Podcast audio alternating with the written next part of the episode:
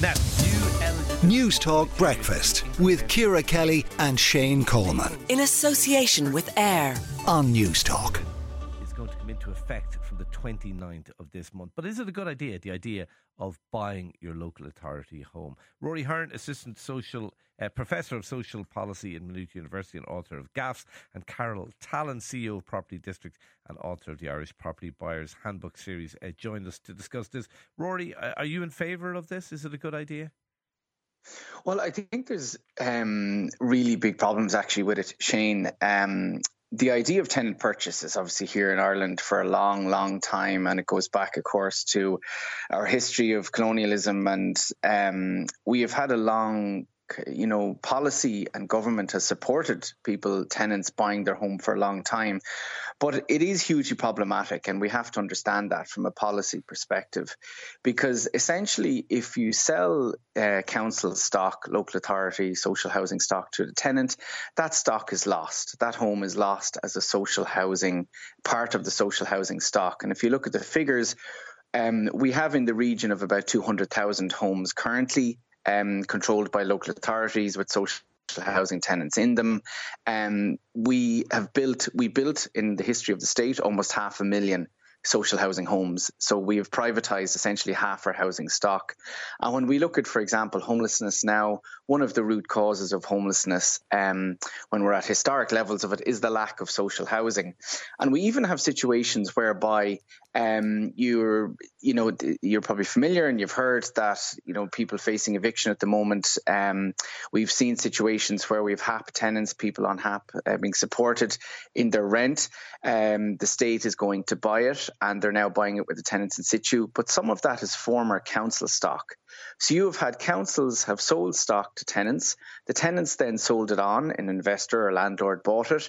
They rent it out. Then it's uh, tenant pays HAP. Uh, Okay. The state supports that tenant drop. So you have the state paying three right. times for housing Okay, stock. I want to bring in Carol uh, Tallon here. Carol, big problems with this. Um, good morning, Shane and Rory. I, I would take quite a different view to Rory on that. I mean, look, at some point we need to get beyond talking about a history of colonialism as to the reason why home ownership is a good idea. There are so many reasons why home ownership is a is a good idea from social to economic. Um, but I, I don't accept that if we allow people to buy out their social homes, that they're lost. They're only lost if the state doesn't have a programme of building social housing, which you should have on an ongoing basis.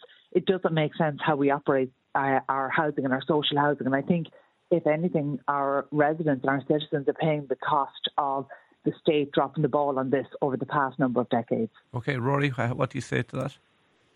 Well, I do agree that there is, you know, if you're selling social housing stock, you have to at least be replacing it.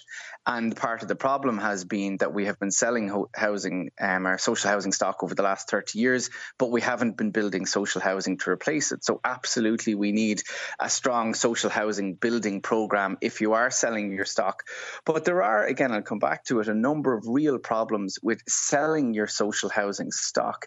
And it's not that I'm against um, home ownership. I think they're absolutely, you know, people want to own their home. There are huge benefits to owning your own home, but there are also huge benefits to social housing. And many, many people have lived in social housing, you know, all their lives. There is an issue around your children and family getting access to the family home if for example they're not eligible to um, for social housing and i think we have to look at ways that people can leave their social housing their council home to their their But, kids uh, and, and, Rory, have to be if that is the case, if that is the case, and and it's a very, it's an entirely legitimate point to make. But if that is the case, well, then that house isn't going to be available for homeless people for a century. Then probably. So it's whether you privatise it's it or not. not isn't going to make a huge difference to to. Well, to- well, it, it, well, it, it is because if you privatize it, then it is it's sold to the tenant, and then the tenant then can do whatever they want with it. And and in many cases, we have thousands of former council-owned property that is now being rented out.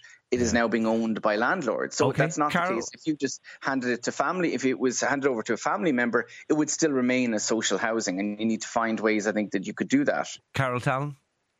Yeah, you know, again, I just think there's there's another approach to this that, that maybe isn't being discussed here, and that is, um, you're absolutely right. When uh, property is owned by somebody, it can be passed on to the next generation, and that's a good thing. So actually, yes, there is a history of tenant purchasing going back to, from my from my knowledge, the, the 1930s, probably even um, at a different point, but at least the 1930s. So actually, th- that has been one of the contributing factors to Ireland becoming a wealthy nation. That actually it has been a source of relative generational wealth for people. And when I say generational wealth, I'm not talking about creating millionaires, although it absolutely did that during uh, during the, the Celtic Tiger years. But I'm talking about taking families out of poverty that wouldn't have had the means to take themselves out of poverty. So actually, in a way, you're helping people become self-sustaining. So yes, there's there's a good reason for, for social housing, and it absolutely has a place.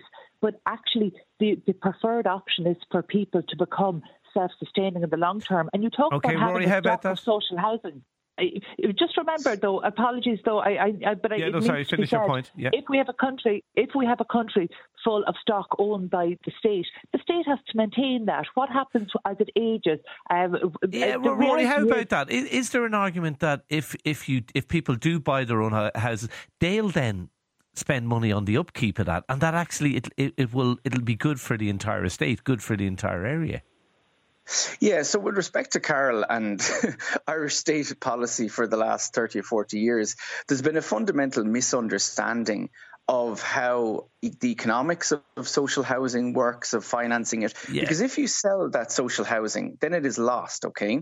So, yes, you're saying you don't have to pay the maintenance cost, but the local authority or the council then doesn't have that asset on its books essentially to borrow upon and also to what's called to cross subsidize different rents. Because if you have lots of social housing on your stock, over time, the mortgage on that that you or the borrowing that you took as a state to pay that off is reduced Okay. and the cost But of can, paying can off you deal with the issue so though that, that people will invest but- more if it's if they own the house? The people will invest in it, and that will lift the area. Generally, it'll help the area.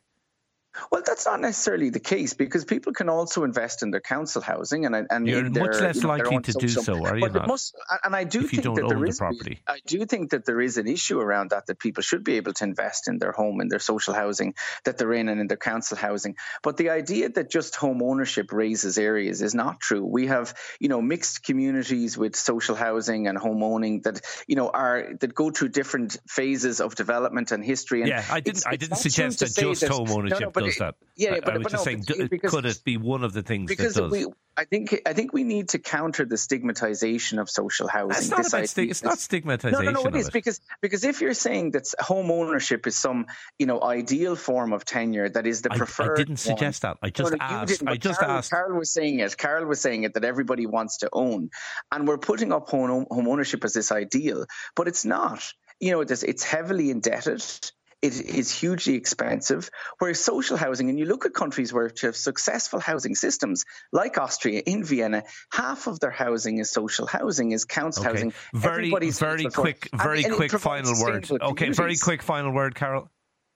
Um, I would just say to Rory, thankfully, the state shares my fundamental misunderstanding of social housing, as he puts it, and actually understands that this is about housing communities that can thrive and grow. And the state has a, uh, an approach towards this. So I would Okay. recommend people check out the Department of Housing Resources or um, indeed the Okay. Citizens Information for Right. full advice. Really interesting debate. Thanks to Rory Ahern and to Carol Tallon. Let us know what you think. 087 1400 106. Newstalk Breakfast with Ciara Kelly and Shane Coleman. In association with AIR. Weekday mornings at 7 on Newstalk.